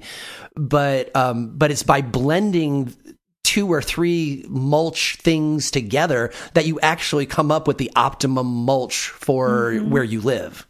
I like that. I like that because it harkens back to variability you know, supporting biodiversity. So I think that's definitely, again, I, I think of these things as either good, better, best, or having a North Star and just aiming for that.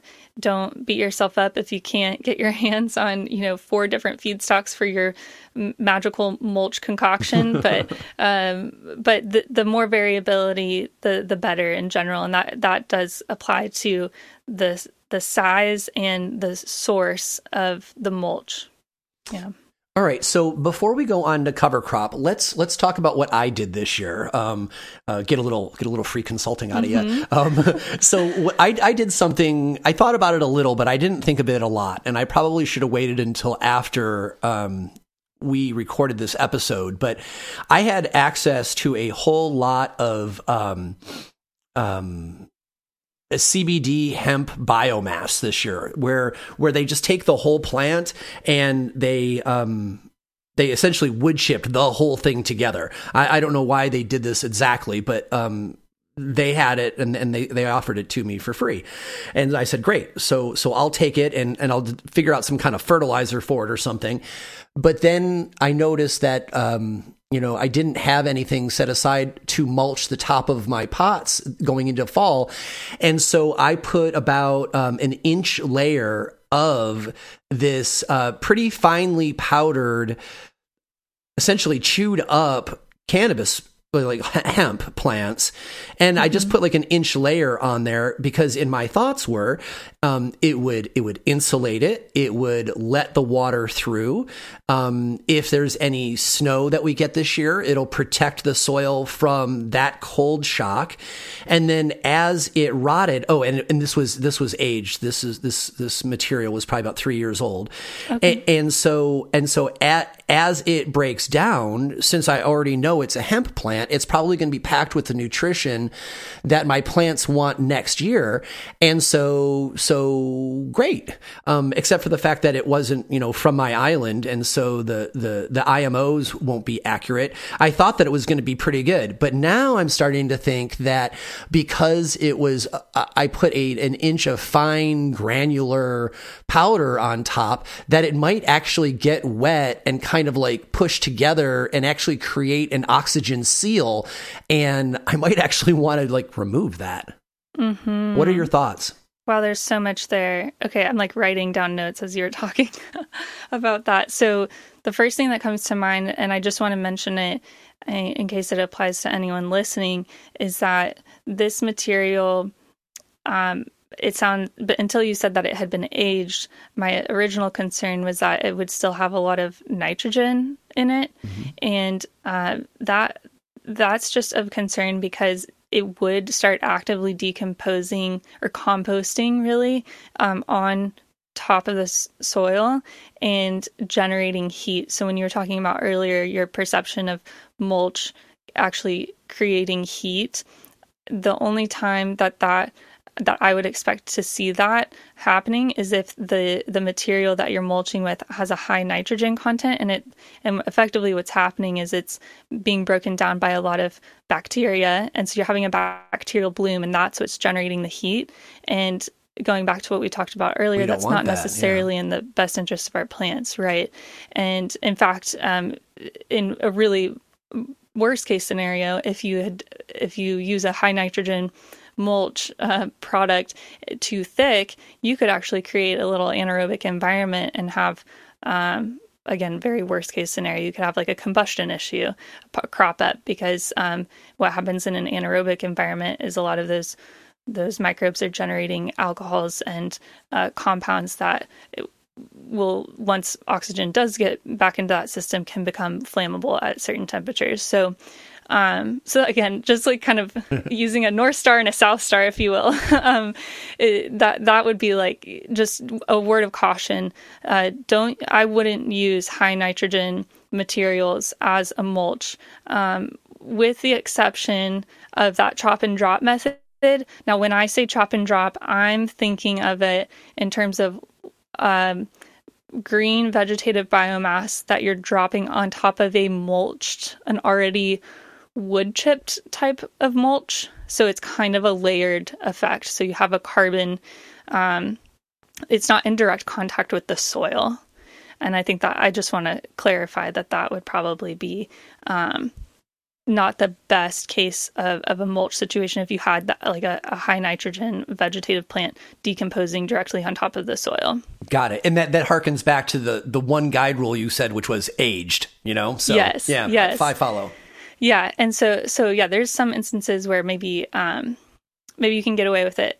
Yeah. Not being aged, but just be mindful that it's not actively, uh, composting on top of your soil. And so in this case, you've dealt with all, in theory, you know, I don't know what happened during those three years, but you've dealt with a lot of the nitrogen in that case. And I imagine any kind of resins or things that would create a hydrophobic, um, you know, seal from a, a chemical perspective. But now the concern is the fineness of this mulch. And just like in clay in clay soils that um, become compacted. It's all those platelets that line up really snugly together and create this seal um, in in the soil and create compaction layers. And so that might be happening with a really finely chopped source of mulch. And in that case, I think if you've put, you said you put it on about one inch. Yeah. Mm-hmm.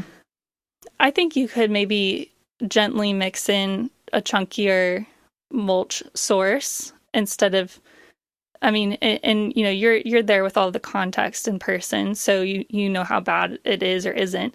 But if it's um, able to kind of be m- moved around and judged a bit, yeah. if you will, then I would just I would just add in some chunkier um, mulch and maybe something um, a little more carbon rich, but just as aged, and uh, just to add some of that variability. Right on. Good. Uh, Thank you for that. Um, sure. uh, as far as uh, how things age, um, do things have to be interacting with the environment to age, or does it simply need time to go by? So, uh, the contrast I'm making is um, somebody who's got a pile of wood chips in the in the you know corner of their yard, and they're getting rained on and uh, you know warmed up by the sun and you know they are they are aging and breaking down versus um, for example, this this biomass that I was referring to, that um, it had just been sitting in plastic bins in a shipping container at this hemp farm for three mm. years, and they're like, "We need space. Will you just take this stuff and get rid of it?" And so I did. Um, can something air quotes age? in a plastic bin, not exposed to the elements. Um, time is passing, but biology may not be happening. Mm-hmm This would be a matter of moisture mostly and then also when was that material harvested before being mulch? So i'll kind of walk you through my thought process on that. Uh, the first thing is whenever it's harvested if it's if it's a green if it's in a green vegetative state as opposed to you know in in field ag you have a lot of crops that uh, send all their sugars down out through the roots, and then the above ground parts of the plants become this like uh, you know uh, brown like dormant state uh, it's no, no longer photosynthesizing. It's really no longer living above ground. So that is a carbon rich source. And if you were to harvest that um, material i mean i assume this would happen with a cannabis plant right? You could yeah. just leave it in the I don't think people really often do this, but if you left it in the ground or left it in your container and let it die back and then you come and chop it and mulch it, that is that is going to be more carbon rich and far less of concern w- from the nitrogen perspective that we were talking about. Mm-hmm.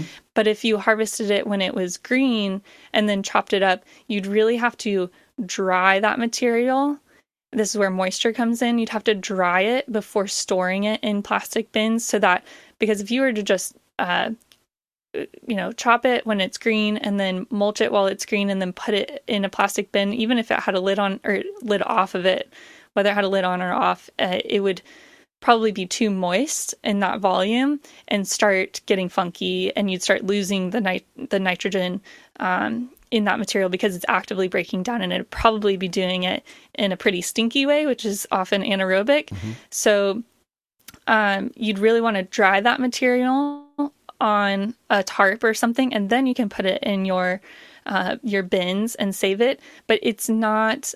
It's no longer aging in terms of decomposing anymore. And sometimes that's desired. Like I do this whenever I want to save a high nitrogen material for a future compost pile that I'm not yet ready to build, but I want to make sure that it actually maintains its high nitrogen value. And the only way to do that is to dry that material before storing it. And if you don't, you just lose all that nitrogen. Um, and then it would it would uh, become anaerobic and problematic in that way. So I know that was a lot of information, so I'm going to check in at this point. right on. Um, uh, this is really interesting. I've never actually thought about mulches as as much as we have really dug into them today. And um, I just I just looked at our timer. We've done almost almost uh, an hour second set, like essentially on mulches. Oh and yeah, and so um, I'm glad that like you know we really the goal of this was really to get people to understand um, how to think about mulches so that people can use whatever they have near them, right? Um, yeah. Because we we don't we certainly don't want people to like purchase stuff and ship in their mulch. Like there's mulch all, all around us, unless you're living in a city, and then and then maybe still then. Um, but I I think that um, we have effectively gone through mulches that so people can think about what do they want in it how am I going to age it? How am I going to apply it? And so this kind of like system of thinking through it can be applied to wherever folks are. So, so I think, I think that, uh, even though it went longer than I thought we were going to, we definitely hit the mark. So that's okay, a win. Good. Yeah. Okay, good. All right. So, um, what I think I'm going to do though, uh, let's, uh, let's move, um, talking about cover crop to the third set and, and wrap up this set right now and go to commercial. And then, and then we'll pick up with, uh, cover crop um, uh, when we come back. So um, uh, you are listening to Shaping Fire, and my guest today is soil biologist Andy Marsh. For years, organic cultivators have been looking for a peat moss replacement.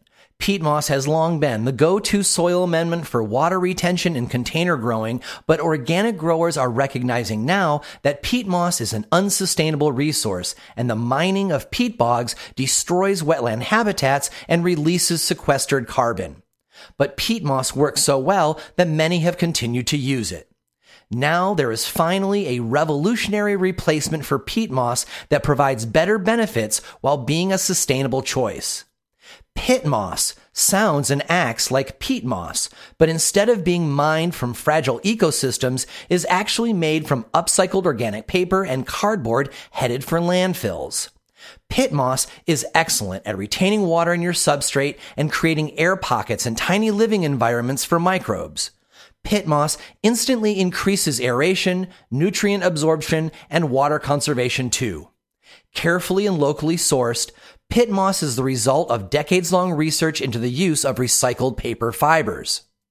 PittMoss is lightweight and easy to use, and PittMoss is inert, so it won't change your pH. Available in a range of preparations, including a nutrient enhanced blend and an organic soil conditioner with no added nutrients. PittMoss is also available as an animal bedding for horses, chickens, and small animals. You can save 15% with the discount code SHAPINGFIRE one word, no caps, when shopping on pittmoss.com. So go to pittmoss.com now to learn more. That's P I T T M O S S dot com. Growing healthier, stronger, more sustainable plants. PittMoss. One of the reasons why no-till cannabis growing is so valued by farmers is because the mycelium networks in the soil remain established from year to year. And we know these fungal networks are essential because they are the nutrient superhighways that extend far and wide in the substrate to feed your plants. The trouble with growing in new living soils or blended cocoa substrates is that it takes most of the plant's life just to create these mycelium highways. DynoMyco endomycorrhizal fungi inoculant reduces that time and gets your plant eating a wider array of nutrients faster and it's three times the concentration of the other popular brand in the US at 900 propagules per gram of two fungal species selected specifically for cannabis cultivation.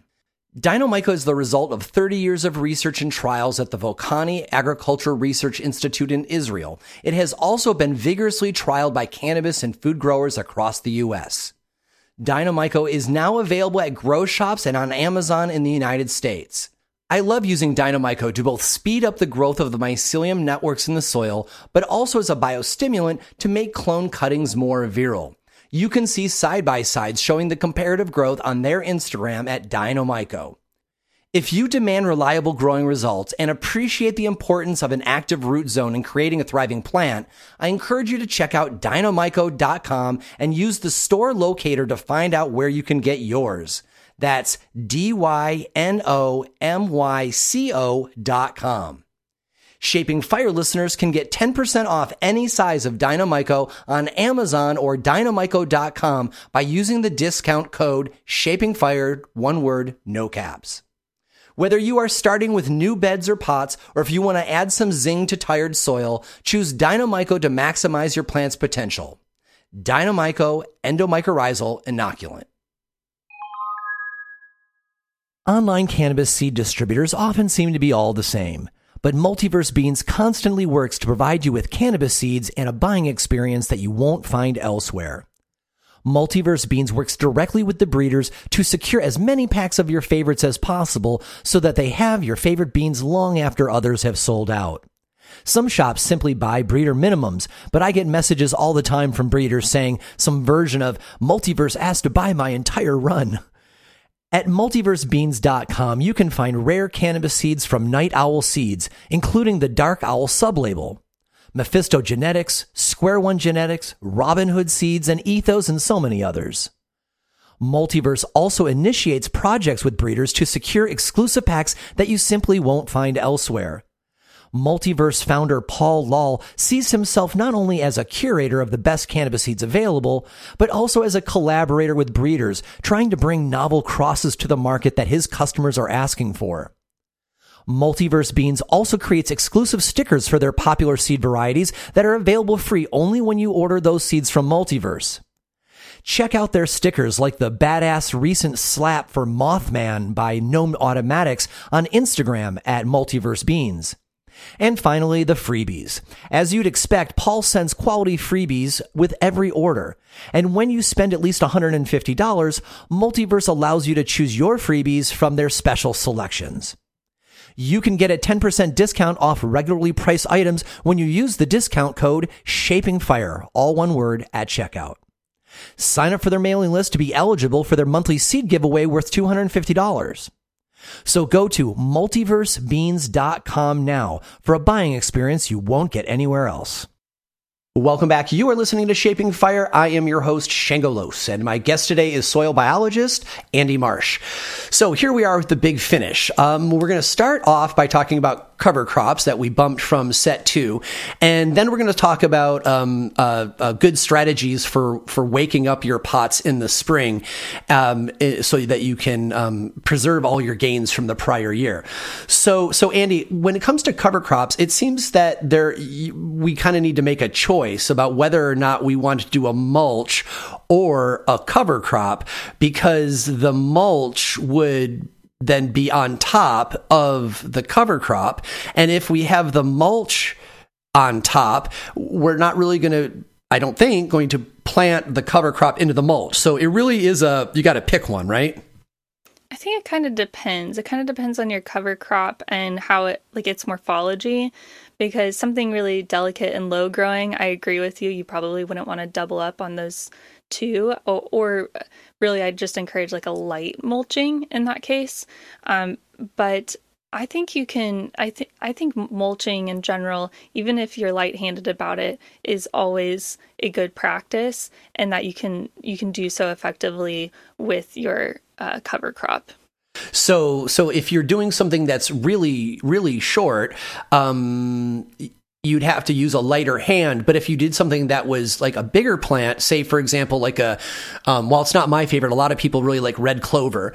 Um, mm-hmm. You could potentially start your red clover, and once it has grown above the tops of your containers, then go and add a mulch um, beneath the red clover, and so in that way you're having both.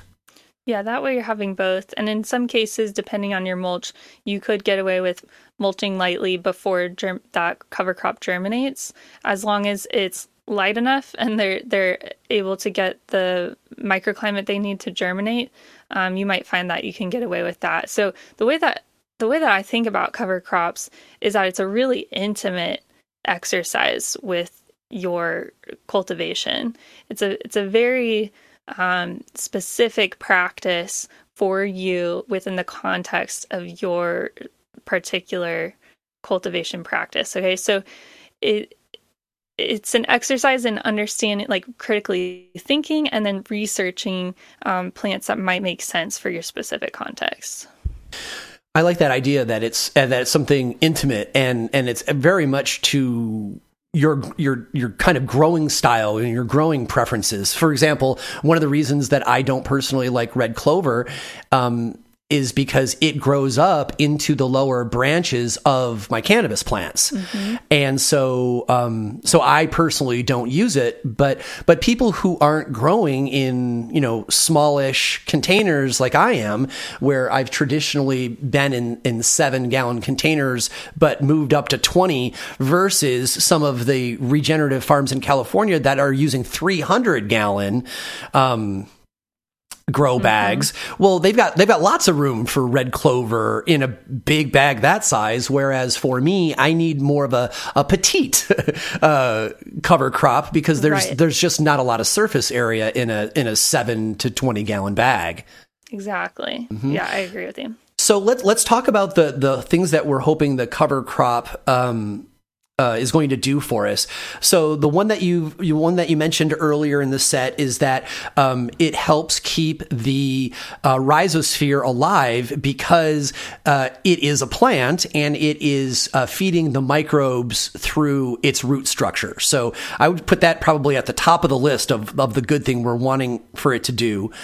Um, uh, the second a second thing is something we talk about on the show a lot, which is um, it helps the the top of the soil from going hydrophobic because each one of those little um, stems that are going into the soil are providing a way for uh, water to get into the soil and creates these like little tunnels for them to get down into mm-hmm. the, the rhizosphere.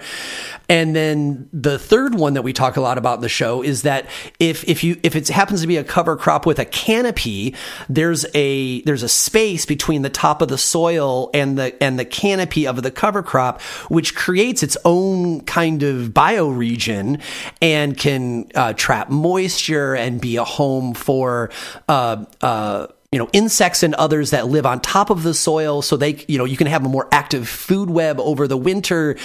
Um, so th- those are the three things that i most think about but i bet you've got some more. So what what are other good reasons to have a cover crop?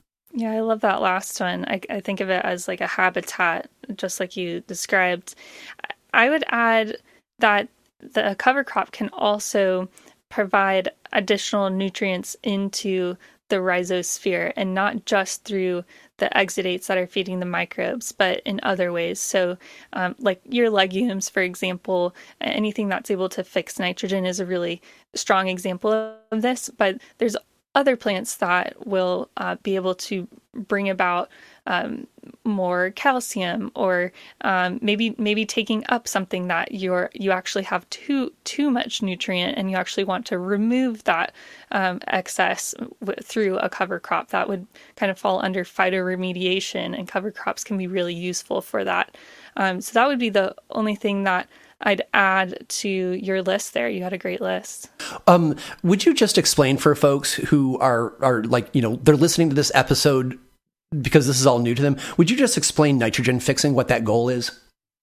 Sure. Oh gosh, I love this topic so much. So you're going to have to keep me keep me concise, okay? all right. But but in general, uh, nitrogen fixing plants are a miracle to us because nitrogen the only way to get nitrogen into even just into biology in general, including you and me. So First of all, nitrogen is the backbone of amino acids and proteins. We all, every living thing requires nitrogen.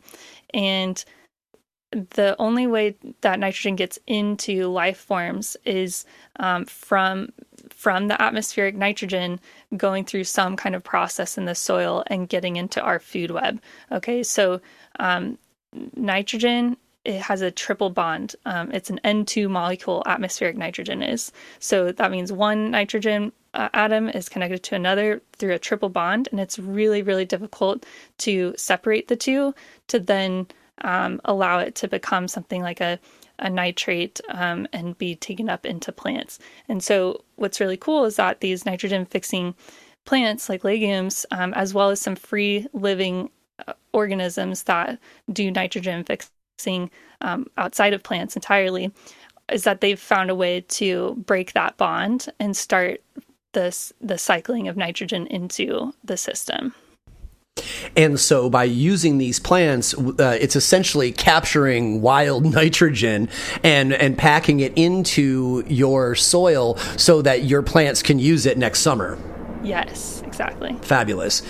So, um, all right. So, so that's probably enough on cover crops there. Um, so let's let's move on to what was going to be the start of set three before we we bumped cover crops over, which was I was going to start with this very dramatic question. Um, let's talk about worst case scenarios that um, that we want to avoid with our containers, and um, I could really only think of two, which would be number one, uh, your container freezing solid. Um, because I don't know this for sure, but I would think that um, you know, unlike the the ground, which will probably not freeze solid because of the ambient warmth that that the earth has a container could actually freeze solid to the point where i'm guessing it could it could wipe out huge swaths of of the microbes. Um, is that true? Yeah definitely. I mean the microbes have water in them and uh, under freezing conditions, they would, you know, those water molecules would freeze and effectively kill them. So, um, that that would be bad news to have to have all the water in your pot uh, essentially freeze. Mm-hmm. And then the second thing I, I considered was that um, y- you kind of want to be aware of the containers to make sure nothing gets deposited in the on the top of the container that might cause uh, the biology be thrown out of balance. Um, and, and, I'm not like entirely certain what that would be. Like I was, I was trying to think of like, you know, you know, passing animals feces, like, you know, a dog or mm-hmm. something like that. But, you know, I, I, would, I would tend to think that the pot would be able to, to deal with that very likely. But then I was thinking about like, you know, one of the farm hands laying their, you know, a can of soda that's partially drank and then it gets knocked mm-hmm. over by the wind. And now suddenly you've got half of a diet Coke in your soil. And so, yeah. so you probably just want to like, like just be aware and you know occasionally walk your field and just make sure that that you know chaos has not arrived on the top of your containers.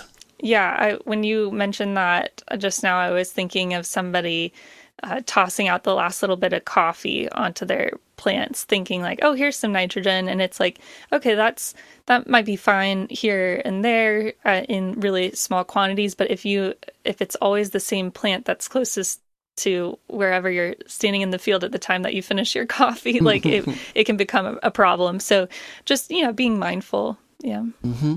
um what do you think about the idea of home growers? Because like this is this isn't something that scales well, probably.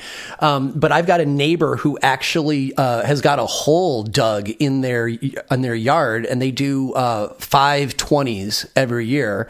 Um, and they they put their twenty gallon pots like they bury them, and mm. so um, in their in their thought, the geothermal temperature will keep the rhizosphere in the pot like safe, and it also allows the migration into the pot of other diverse life forms that are already in the soil because the the hole the hole the hole that he dug um, is deep enough that um, he's got about I don't know maybe eight or ten inches of soil that he puts on top of them, oh. and so. It, by his theory, it's actually he says he says it's it's inviting all of these um, soil inhabitants from his yard to like come on in, come on into the container for the the winter. There's all sorts of like interesting foods here that you don't normally get, and so he attracts all these things. And then when he pulls them out in the spring, um, they don't have to wake up. They're they've kind of been awake all winter, and they've got more biodiversity.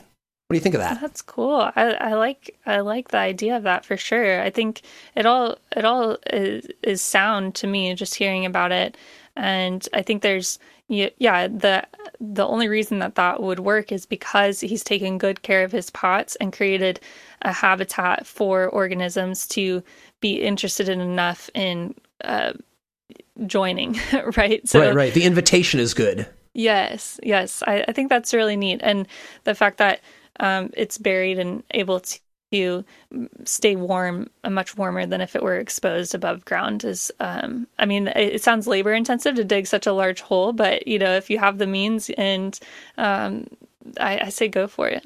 Yeah, he's he he's a uh, retired person with a lot of time on his hands, and he uh-huh. loves he loves to tinker and experiment. So I, I like going over there, all sorts of odd odd labor intensive things. It's so, a good neighbor to have. Yeah, totally.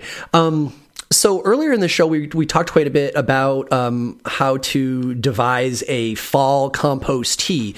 Um, once it gets really cold and things are you know things are frosting over and maybe we're starting to get you know nights in the 30s and stuff um, I'm guessing we, we want to stop adding compost teas because we don't want to be packing our containers with water once they mm-hmm. start getting cold because that extra water will expand and, and could actually cause damage to the pot. So I'm thinking we we want to do with you know the, the, the big compost tea before the frost and then don't add any more water or is the position like actually making sure they get watered over the winter is good because they're less likely to cyst up. What are, what are your thoughts on that? I think you want to be mindful of moisture levels because if they get too low, you will have some loss in your your microbial populations. But um, you know, I'm holding space for the idea of it freezing through, which is hard for a Texan like me to really empathize with because I I've never uh, experienced it firsthand, but I I'm sure that happens up north, um, and it's probably when you least expect it. So, I I'd say trying to find some kind of middle ground, um, and if that means keeping things pretty moist on the front end, but as those temps get colder and colder, and there's a greater risk of freezing, then yeah, that you back off and you make sure that um, priority number one is that you're not uh, complicating any of your equipment um, by by freezing and also not killing off any of the organisms uh, that are freezing. It's kind of like, are you going to lose them to freezing, or are you going to lose them to them not getting enough water? Yeah. And it's your job to be in tune enough with when you choose to pull which lever. And that's probably a big bioregion question, as you pointed out. In my head, um, you know, pots never run out of water because I live in the Pacific Northwest and mm-hmm. my winter is all rain. Right. But if you happen to live in the part of the country where your winters are cold and dry, well then, you know, you actually might have dehydration issues. So it's good to it's good to make sure that you are cultivating for where you live. Certainly. And you could just as another option, you could consider uh, removing the soil from your pots. I don't know if you tell me if this is a feasible idea, but um, having that in contact with soil, whether you're slightly burying it or just kind of mounding it somewhere in a really thoughtful space, maybe behind a windbreak or an area that's like pretty well protected, but you'd you'd be able to um, again have migration occurring in that scenario and uh, have a better chance of the the microbes surviving in in some capacity and, and less concerns about freezing. The only downside to this is the amount of disturbance. So then when you come in in the spring you're disturbing that soil to, in order to uh, put the soil into the pots, um, and and that's not ideal. But it's also again comparing that reality to what happens when you leave that pot exposed all winter long. And I'd say that that disturbance um, might actually be the the lesser of two evils there. Yeah, that's interesting. When you when you first suggested that, my thought was, oh my gosh, it's just going to wreck the mycelium networks. Mm-hmm. But if let's say you live somewhere that gets really cold, like um, like I imagine Montana to be, okay? Right, like right. I, have seen enough movies where, you know, nature just seems to freeze solid.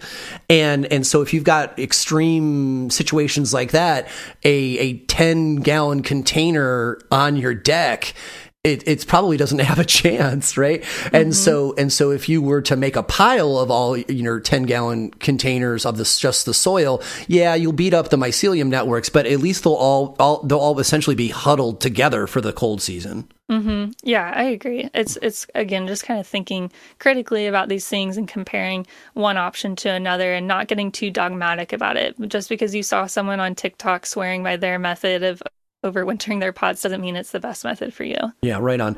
Um, all right, so uh, let's go into this uh, last area, which is let's talk about waking up the pots uh, in the spring. So um, let's assume that we we did all of the things right. Um, we did a a late season fungally dominant um, uh, compost tea, and then we also did a, a protozoa infusion in the fall, and then we had a really nicely blended uh, top mulch, and then we were growing a cover crop that was helping keep the the microbes fed over winter. And so now we find ourselves in the spring, and um, uh, we want to transition our pot back to a position where it's ready for us to uh, bring in our clones um, or our seed starts, and and we want them to just like immediately get into this wonderful relationship uh, and reform a rhizosphere and take off.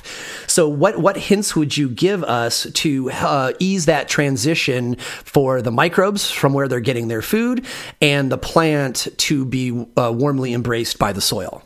Hmm. Yeah. So so it's important at this point that you're not providing too many synthetic nutrients. I mean, really, we if we're thinking biologically, we don't really want to be using many synthetic nutrients at all um, because they can kill microbes. But especially during this early establishment phase, it can be tempting.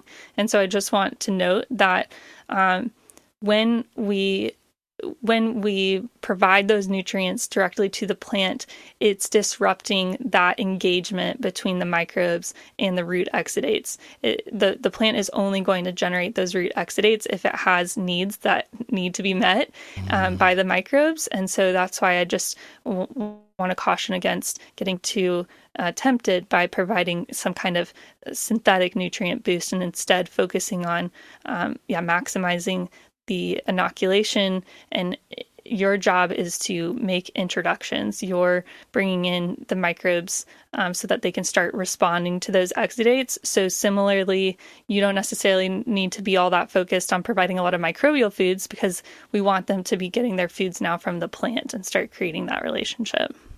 So, would that make a suggestion that we we don't want to do a heavy spring compost tea? I think you I think you can do um, you definitely want to do a compost tea, uh, but this time be more focused on the inoculation. And so this is where extracts might actually be b- become um, of greater interest to you. Mm. Um, doing more frequent extracts rather than big batches of like nutrient rich tea. Um, and and I say this in terms of maybe you know you can certainly do a tea, but don't go don't go too heavy handed on it because your goal is if you find yourself tempted to be adding tea um, super regularly in the spring maybe start alternating with an extract. And again an extract is just the microbes. You're not adding foods. You're not having a brewing cycle. Um, you're, you're it's just, just less dense Yeah. Yeah.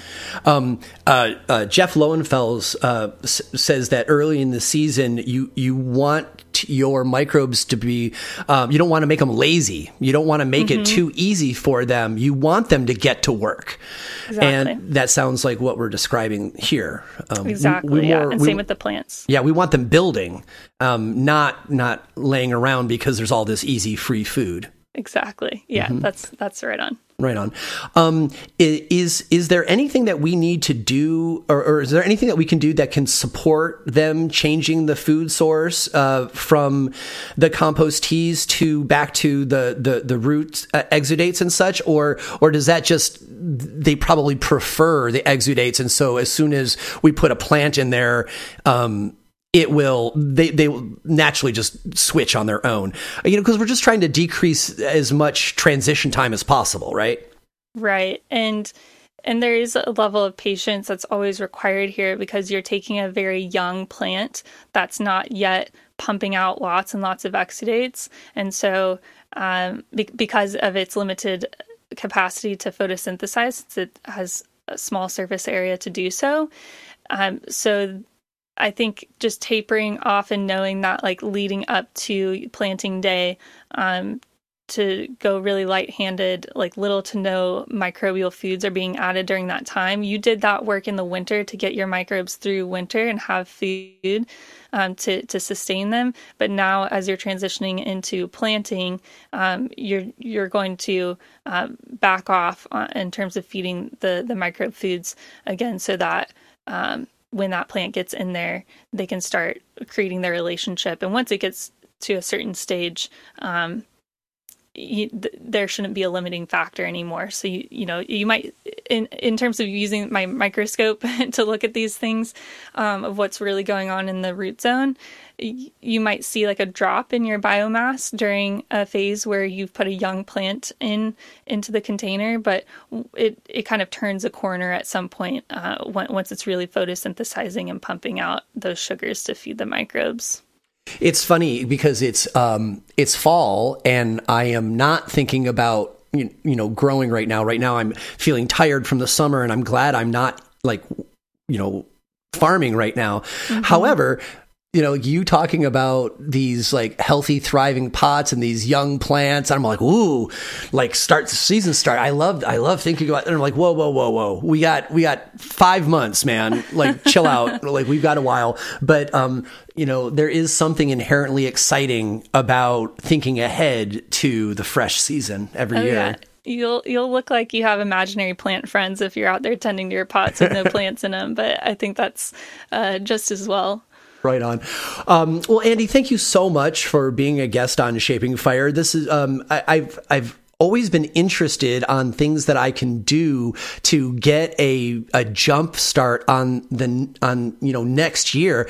But I, I'm usually am thinking about well, let's let's make an FPJ, let's make a fertilizer, let's make sure that the compost is going, and um, the idea that I can um, pay attention and use intention uh, with the soil that is in my containers and the earth, so that um, I don't have to put in as much work every spring to get the micro machine pumping along. Um, I'm glad to have you know a, a better understanding of how to do that as well. hmm Yeah, I think all of these things too the the cover crops the mulching the adding of the microbial foods and the inoculation the, the biology itself they're all contributing to so many different areas that benefit us. So it's not just about plant nutrients it's also about that soil structure we talked about earlier. And i i think that's really undervalued or, or it kind of goes unrecognized a lot of times come come springtime just how valuable that it can be um, to have a pot that's been nurtured and has a really healthy stru- structure that's prepared to become home to that young plant. Um, it's kind of like moving into a neighborhood that has a good vibe and lots of friendly neighbors, as opposed to something that's you know a neighborhood that's been really neglected and and desolate. Wow, that's a great example. Excellent. Right on. Well, let's let's let's all get to making good neighborhoods for our uh, for our plants to move into in the spring. So, thank you so much, Andy. I really enjoyed our conversation. Me too. Thanks for having me. If you want to find out more information about Andy Marsh, um, there are two great places to go. Um, first, uh, you can go to her Instagram, which is at Soil is Sexy, and uh, her Instagram's a lot of fun. Not only do, will you learn lots of um, you know good best practices for taking care of your soil, um, but there's all sorts of interesting um, uh, microscopy posts and uh, great like pictures of of slides and such. And so, if you are uh, either interested in, in, microscope science or um, actually don't know much about it, like me, uh, it's a great place to start where you can you can pick up interesting things without it um, you know necessarily t- like you having to read a whole book. You can get get little bits here and there and it's it's it's fun to follow along. Um, now if you are more serious than that um, you definitely want to check out andy's substack which is uh, rhizos.substack.com so that's rhizos r-h-i-z-o-s where you're gonna um, uh, find more of her uh, uh writings and scientific thought than the kind of you know Instagram, which is a little bit sometimes science light. Substack is is is where you're going to want to go um, when you decide you want to you want to read something serious. That's rhizos.substack.com. You can find more episodes of the Shaping Fire podcast and subscribe to the show at shapingfire.com and wherever you get your podcasts. If you enjoyed the show, we'd really appreciate it if you would leave a positive review of the podcast wherever you download. Your review will help others find the show so they can enjoy it too. On the Shaping Fire website, you can also subscribe to the newsletter for insights into the latest cannabis news, exclusive videos, and giveaways. On the Shaping Fire website, you will also find transcripts of today's podcast as well. Be sure to follow on Instagram for all original content not found on the podcast. That's at Shaping Fire and at Shango Los on Instagram. Be sure to check out the Shaping Fire YouTube channel for exclusive interviews, farm tours, and cannabis lectures. Does your company want to reach our national audience of cannabis enthusiasts? Email hotspot at shapingfire.com to find out how. Thanks for listening to Shaping Fire. I've been your host, Shango Los.